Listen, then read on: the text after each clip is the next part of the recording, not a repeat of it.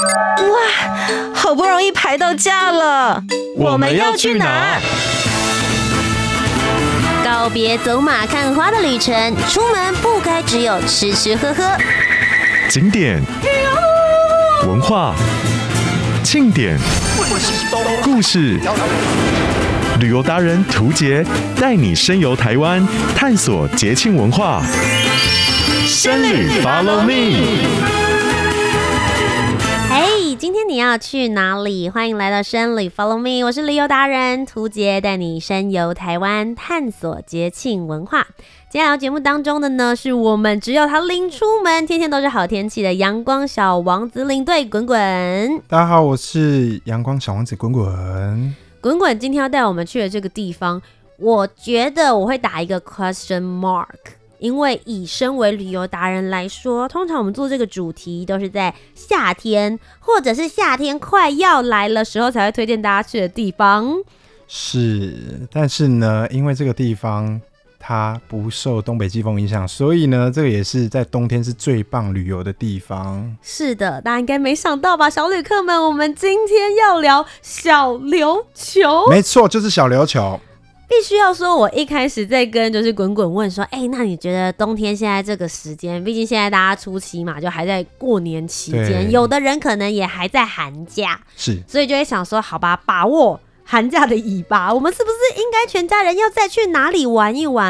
啊、呃，相信有很多小旅客跟我想法一样，你第一首选绝对不会是小琉球，对，但你为什么推荐？除了刚刚讲到的不受东北季风影响之外？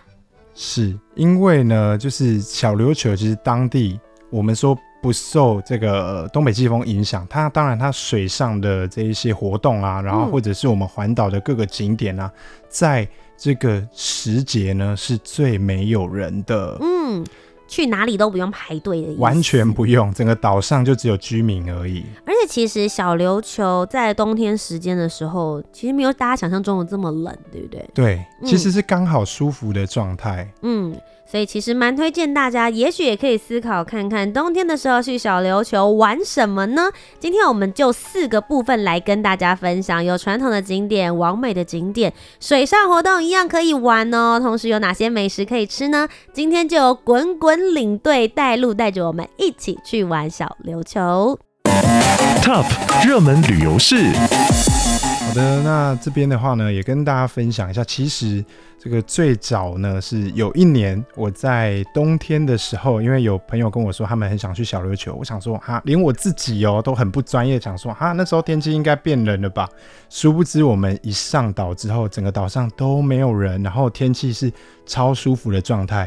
那这个在我带团的生涯里面去这么多次小琉球，从来都没有这种经验。嗯，那这时候我才就是非常惊觉我错了，我对这个所有小琉球的居民道歉。那我也要帮。他们喊声一下，就是他们其实很欢迎游客，没错。但是夏天大家就是塞爆，结果我发现冬天既不受东北季风影响，不会冷，然后整个岛上做什么事情都很舒服。嗯，所以从那一年开始，我就大力推崇。可是我觉得大家还是会有既定的印象，觉得啊，就是已经要冬天了，去海岛不要了这样。可是几乎我现在带过去的客人，在冬天去了之后，都会直接在说，哎、欸，明年我们先预约。嗯，我们就是在这个时候，因为没有人，我觉得光没有人旅游起来就已经很。很舒服了，你的旅游品质会瞬间升高非常多，因为你会免去很多不耐烦的等待时间。没错，而且店家其实在不论是处理你的吃的、玩的，他其实都更有耐心的对待每一个人。其实会更像就是好像呃一个一个远道而来的朋友，嗯，来到我们的家乡。而且你知道，我们常常都会开玩笑，就是跟旅客我们互相在自嘲，就说哎。欸怎么好像这个时间来岛上，感觉变成山大王的感觉？VVIP，超级没有人。那今天跟大家介绍，当然我们在传统的景点上面，小琉球其实呃不大。那你在租机车环岛的时候，环一圈呢，很快就可以结束。但是呢，周围有非常多的景点。嗯、当然，我们传统会去到的景点，大家应该都很熟知，譬如说这个山猪沟、嗯，美人洞，然后还有乌鬼洞。是对，那这三个景点呢，大家可能熟知，就是会照它字面上看到的一样。可是实际上呢，我们跟当地的一些居民啊或耆老在聊天的时候，他说，其实呃当初小琉球那个取水源取水源并不那么的方便，而且四处都是海水，所以在这几个地方呢，在下雨之后，它都会有囤积一些就是水源。嗯，那当地的民众就是都到这边打水，做自己的民生用水。那延续呢，慢慢慢慢慢慢延续到现在，才发展成这个观光的景点。嗯，对。其实这个观光景点呢、啊，真的是很多人去到小琉球一定会必去必玩的。对，因为它就是一票玩到底的概念。对对对对对对对，全部都是连接在一起。你只要买了一张票之后，就可以自由进出刚刚讲的这几项。然后其实我觉得它冬天真的也很适合去的，是因为它有很多那个珊瑚礁做成的山洞。连接成的那个洞穴的样子，所以如果就算真的有风吹来，也刚好可以挡一下。夏天的时候挡阳光，冬天的时候挡风，perfect。没错，全部都刚刚好。那其实我觉得，呃，每次去到台湾的海岛，你只要看这个，就就像刚刚图杰说到的那个，只要在岛上面，你可以看到很多珊瑚礁岩，嗯、这些东西都可以一再的证明，就是台湾的这一些。地形地貌全部都是从海底出来的，是你才会看到，因为珊瑚礁也是海底的嘛，它还升到升上来。那尤其是像你到山猪沟的时候啊，因为我们通常到小九都玩海边，可是你仔细去走山猪沟的整个步道，其实也很舒服。现在规划的比之前都还要更好。那进去的时候，早期那边算是防空洞。嗯，对，那你在走的时候，看到山壁上陆续啊有那个植物蔓延下来。我其实那一次带客人去的时候，有点吓到。我想，哎、欸，这么久没来，那个植物长长了，反而变成一个绿色的一个一个一个直披的那种感觉，很自然的被子。对，以前我们去的时候，因为每一年去，真的地形地貌都不太一样。以前去的时候，就带大家讲解，边走边散步，然后一线天呐、啊。对对对对对，然后都是光秃秃的。就有一天我走到走走走走走，奇怪，我的客人怎么没有跟上来？他们在后面拍照，然后拍的就是那个绿色的植物全部覆盖整个山壁的感觉。那、嗯、我想说，哈，这里这样也可以变成一个景点，然后实在让我太惊叹了。每一年都不一样的风景。我觉得小琉球其实这几个，就这三个刚刚滚滚讲到的景点，我觉得它都是很贴近大自然的。是，而且像我自己本身很喜欢潜水，我都会在里面幻想说，哦，所以这个就是我们以前如果大家在海底里面潜水的话，会想要钻的那个洞。对，而它现在抬升上来之后，让不会潜水的人，或是你怕水的人，也可以看到这些珊瑚礁的那个地形面貌，其实是很珍贵的。对，而且其实像你刚刚讲的，就是所有我的好朋友，只要很爱潜水的，因为相对我们说，不管是垦丁啊，或者是蓝屿跟绿岛，它车程上面比较久，所以我几乎这些朋友三天两头都往小琉球跑。小琉球真的太方便，搭船也很短，二十几分钟就到了。我自己是超级会晕船的人，嗯、然后我搭从东港那边，然后过去小琉球的船，才刚开始觉得我有点晕，哎、欸，到啦。对，就是每一个客人都这么说。对，所以这也是为什么这么多人喜欢去的原因。对，那刚刚讲的其实这些景点呢、啊，我们说山形地貌哦，可能就是哎、欸，我们第一次去小琉球的时候，一定会带大家逛的，嗯、而且它其实逛起来，呃，它的景点。的间距都很短，很快就可以逛完。那接着呢，在这两年呢，就开始走走了另外一条叫做王美景点，一条叫传统景点，一条叫王美景点。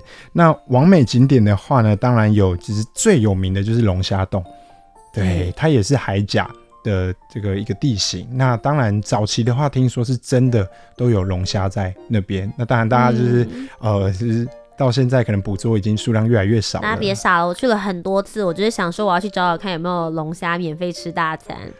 那个当地人早就抓完了，还等你，对，对 还等你。而且虽是，但是他还是叫龙虾洞啦，好不好？因为每次带客人去的时候，他说龙虾嘞。嗯，所以其实那个地方现在也变得比较容易去，因为其实现在因为太多人去那边拍照，当地人啊还帮大家做了那个抓绳。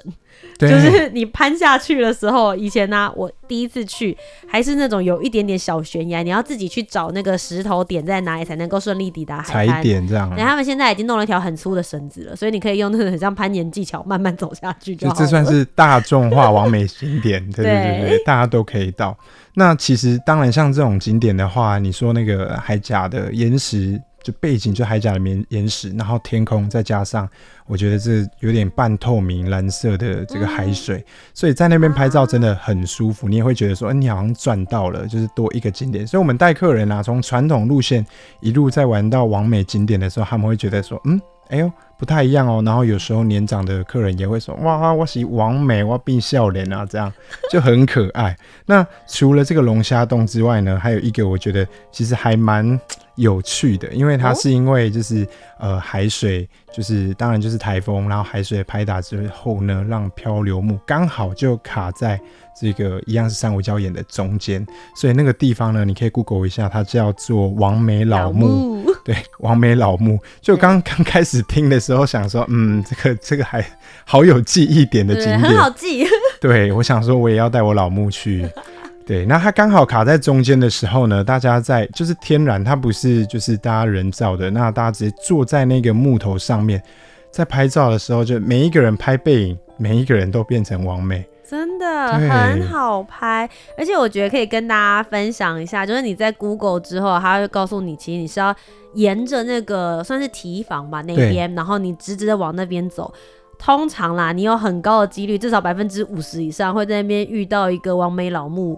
呃，拍照员，你、嗯、有遇到过他吗？就是那个非常可爱的阿公，对，那位叔叔啦，叔叔，就是他真的是很热情哎，他就会到处跟所有来的旅客就说：“嗯、你一个人来吗？我帮你拍，我跟你讲，我这样子拍哦，你就变得又高又有海又有蓝天这样。”我去了三次，三次都遇到他，我心里想说：“你的工作该不会是在这边帮大家拍照吧？”我都开始怀疑了。那，那哥哥都在跟我抢工作，哎、欸，真的耶！我的客人都觉得他比较热情，没有，我这也我觉得这个也显示就是其实你去的时候，去到一个地方，接触到那一个人，你对那个地方、那个那个景点的印象，就会留在那个最好、最热情的时候。对，我觉得这其实也是我大部分对小琉球人的印象，他们都很热情，而且很愿意教你，很愿意帮你，也很愿意分享。我觉得这个是真的，不论你冬天、夏天去的时候，我觉得都可以感受到小琉球人对你的那一种热情跟。但但是你要想想看，下那个冬天去的话，就是啊，那个哥哥只会服务你一个人。夏天他要服务很多人，所以拜托大家还是冬天去，好不好？那还可以再跟大家讲一件事情，就是你一定会想说，哎、欸，那那个王梅老木到底是哪一个木头？就像滚滚刚刚说的，它其实是一个大自然意外的产物，就是漂流木，然后刚好卡在这些岩石或者是珊瑚礁岩的上面，嗯、所以大家不要这么强求说是不是？哎、欸，今天这那个王美做的那一根，我就要找一模一样。其实在那边有蛮多漂流木，而且可以造就出一些不同的景致。每次去的时候，也会因为大自然海水的拍打，会有不一样形状的漂流木来到这上面，你就把它当做是一个缘分。没错，就一切随缘，好不好？那最后一个要跟大家分享就是威尼斯沙滩。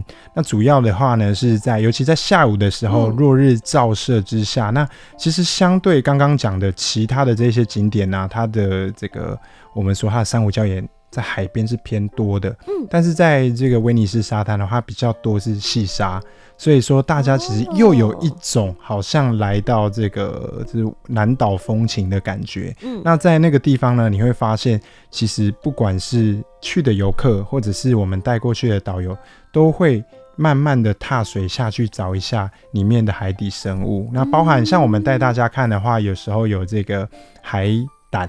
对，海胆，然后呢，有海参，还有海星，然后我就觉得大家很好笑，因为海星那个触手啊，就是大家它它明明就小小软软的，然后我就是上次带的时候有那种阿梅啊比较年轻的，他们就说这个可以摸吗？然后但他又很想摸，对，然后我就觉得说，其实在在现场啊，我觉得很重要的是。不管是玩，或者是不，不管是玩水，或者是玩什么东西，重点是我觉得小琉球的当地人，或者是他的导游领队，都还是会一再的跟大家分享这一个呃尊重海洋、尊重这个环境的这种观念。嗯、所以我们在看完这一些海底生物，就捞起来跟大家讲解完之后，还会再放回去。嗯，那在事前呢，也会跟大家说，哎、欸，明天哦，我们下午的时候我们会去看这些海底生物，我们会去踏踏浪。所以，请大家都尽可能不要涂防晒哦，这样子走到海边的时候，才不会说你的防晒都浮一层在这个海平面上面，影响到当地的这个动物的一些生长。那还有包含就是我刚刚讲以上呢这些景点啊，就是你在小琉球环岛，你只要环环环环环，看到任何一个小亭子落日亭，你只要停下车往外一看，你就真的很有可能发现，就是最多的生物叫海龟。海龟，嗯、对，那尤其当然我们在呃这个玩水的时候啊。呃，先跟大家分享哦，其实，在我们小琉球也，你有一个比较简单两种方式，大家都可以去参与的水上活动。一个的话是，就是我们的玻璃船半潜艇，嗯，那你可以呢坐在船里面，然后因为底下船的底下是透明的，你就可以看到底下有很多海底生物。那你如果说比较敢碰水的，我就会蛮推荐你都已经来小琉球了，你就换上装备，当然它是很轻便的啦，然后又有教练很安全的带着你进去。看比较基础的这些潮间带的海底生物，嗯，我几乎每一次去，每一次客人在海里面都会很兴奋，因为海龟跟你一起游泳，在你旁边。超级近，我觉得这个也可以跟就是小旅客们分享。你一定会想说，玩水不是应该要夏天？对，我自己本人啦，就是冬天的时候去小琉球，它的水温大概会是二十二到二十三，最低最低了不起二十度。嗯，所以其实二十到二十二度是不会很冷，你可以穿那种三 mini 的潜水衣下去，对，是没有什么问题的哦。所以大家。不用太想说啊，这个时间去玩水适合吗？可以的，就像你会冬天的时候还跑到垦丁那边去潜水一样。对，所以其实，在那边不论深潜还是浮潜，冬天都没有问题。而且，正是因为人很少，所以海龟的那个越越接近岸边的机会其实是越大。就是一来的话是它的就是这个数量很多，嗯，然后二来的话呢是它真的就是因为人少的关系，它会更接近岸边。你可以看到他们在咬那个岸边它的那些海藻啊，或者海草。你可以看他们吃饭，我我都自己开玩笑说，就是我们是下去看人家吃早午餐。对，早午餐没错。其实反而下去玩都是白天吗？反而是我们过去给他看，对，边吃早餐边边看表演。这人干嘛啊？吃饭时间。每天来不腻吗？不管你，我就一直吃，真的很多。因为其实小琉球，我记得在二零二零年还是二零二一年的时候有一个统计，嗯，因为其实每年他们为了要保育嘛，他们就会派空拍机，然后出去拍。那因为小琉球的海水非常干净、很透明，他们从上面往下拍的时候会看到很多黑点，那那黑点就是海龟。然后他们就说呢，现在啊，就是每一年通常会出现在小琉球岸边的大概有八百到九百只的海龟。我我相信每一年是。越来越多，越来越多，真的很惊人。就是你在岸边还可以看到它上来换气。对，然后我觉得最可怕的是我们在游的时候，因为有的客人很兴奋，因为就是都已经有知道这些资讯嘛。嗯。然后有一些妈妈啊或者叔叔啊，就可能从来都没看过。然后等到你。庞然大物靠近的时候，因为真的有点有点惊人，是它很大，它跟人一样大。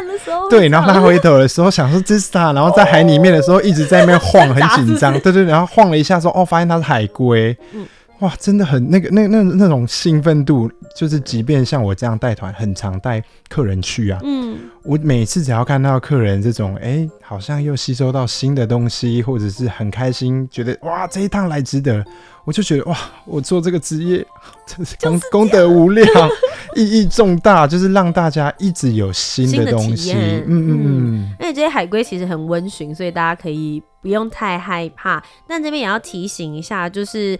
呃，如果你是第一次看，然后是第一次接触到的，你是不能够主动去摸它们的哟，绝对不行。不要以为你自己是浦岛太郎，OK？不要用你身体的任何一个位置去摸我们可爱的海龟，摸一下三十万哦，先准备好。对，我们这边是有罚款的，很可怕。但其实我觉得这件事情也是小琉球最让我喜欢的地方，就是他们对于海洋保育、还有海洋保护、嗯、以及环保永续这件事情，他们是非常在意的，非常。非常重视，嗯，所以我们每一次一去的时候，以前都是当地的导游会先教育我们的客人，跟他分享说我们这边呃，有一些我们的规则，有一些我们的一些生活的习惯，那希望大家遵守。那在第二阶段呢，换成我会先跟大家分享。那到现在，其实我去的时候，其实客人都会说啊，里边跟我运动摘啦，就是要、嗯、要要那个不能摸海龟啊，然后不要擦防晒，大家都越来越有观念。对，而且其实我觉得小琉球是在台湾所有的离岛当中，也第一个开始推行，像是可以免费租借环保杯，嗯、或者是呃，你可以带。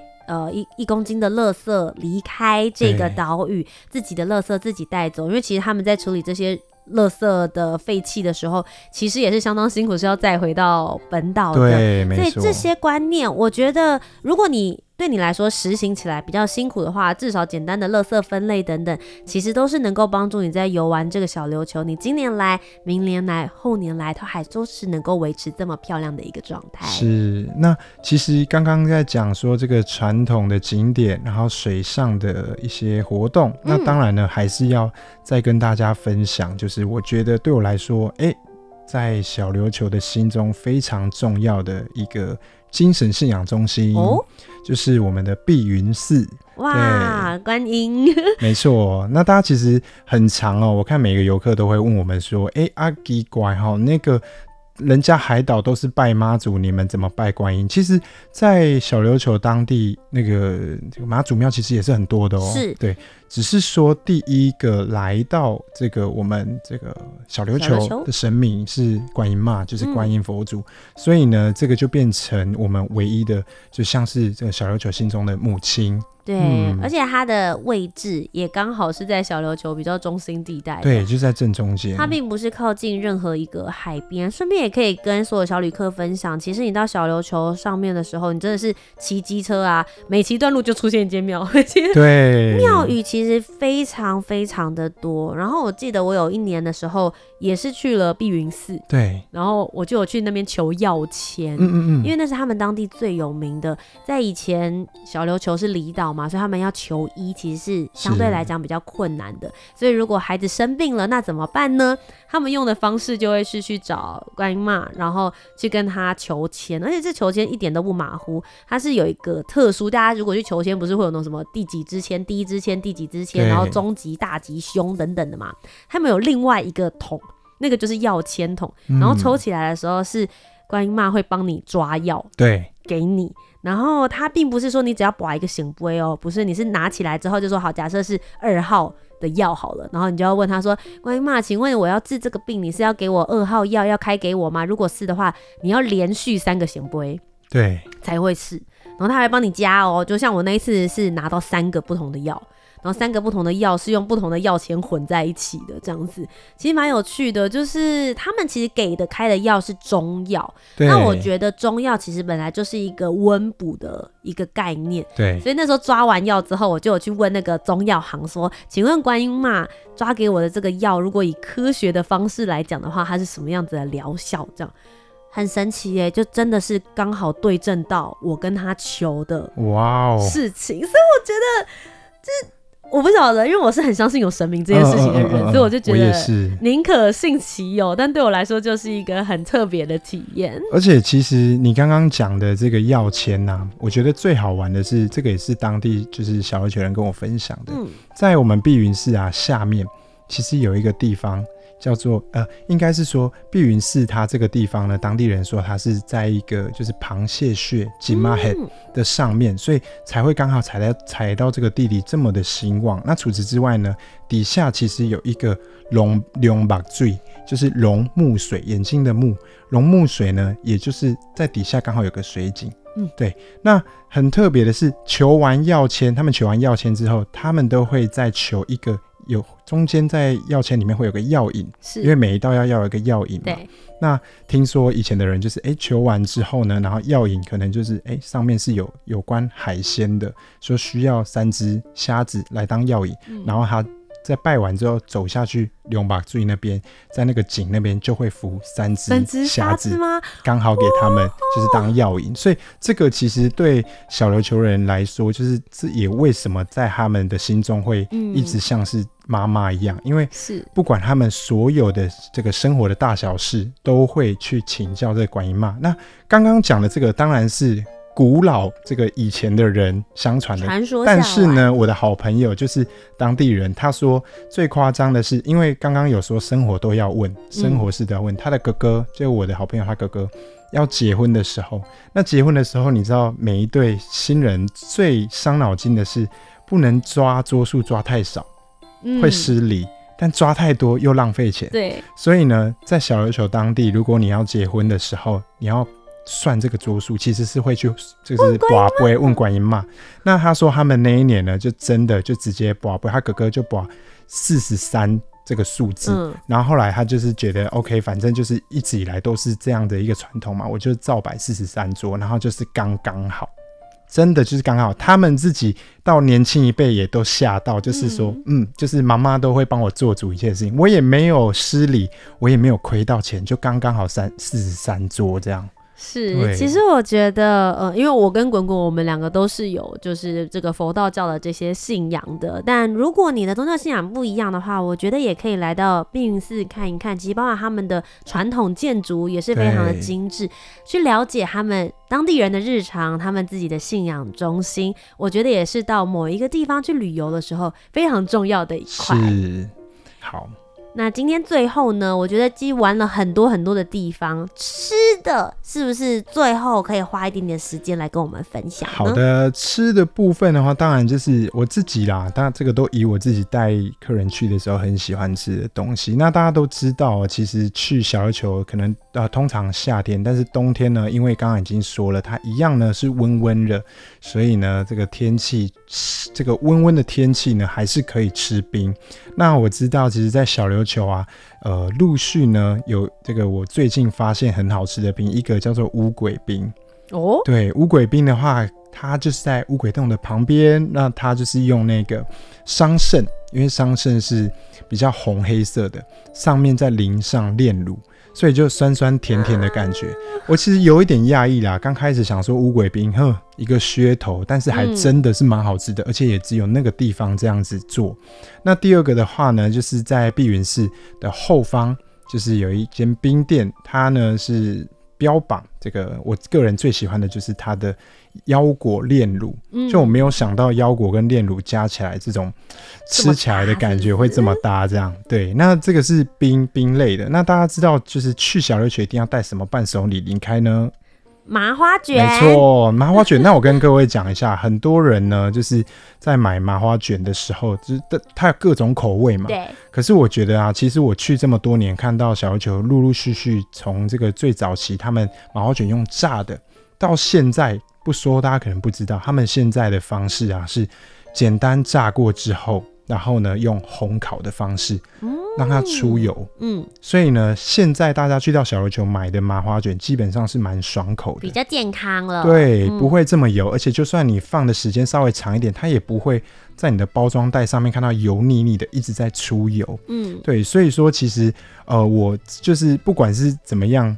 去到小琉球，我还是会建议大家买麻花卷，是因为它也在进步，它也一直在以健康的方式，然后呢低油低眼这种感觉。那除了这个之外呢，还有一个就是呃，刚刚讲这是比较偏甜的，另外一个就是它的那个鬼头刀，鬼头刀，鱼酥。嗯、哦，它现在的话把它做成鱼酥，方便大家就是跟那个我们的麻花卷一样，可以直接买一买带上船就直接离开小琉球。嗯。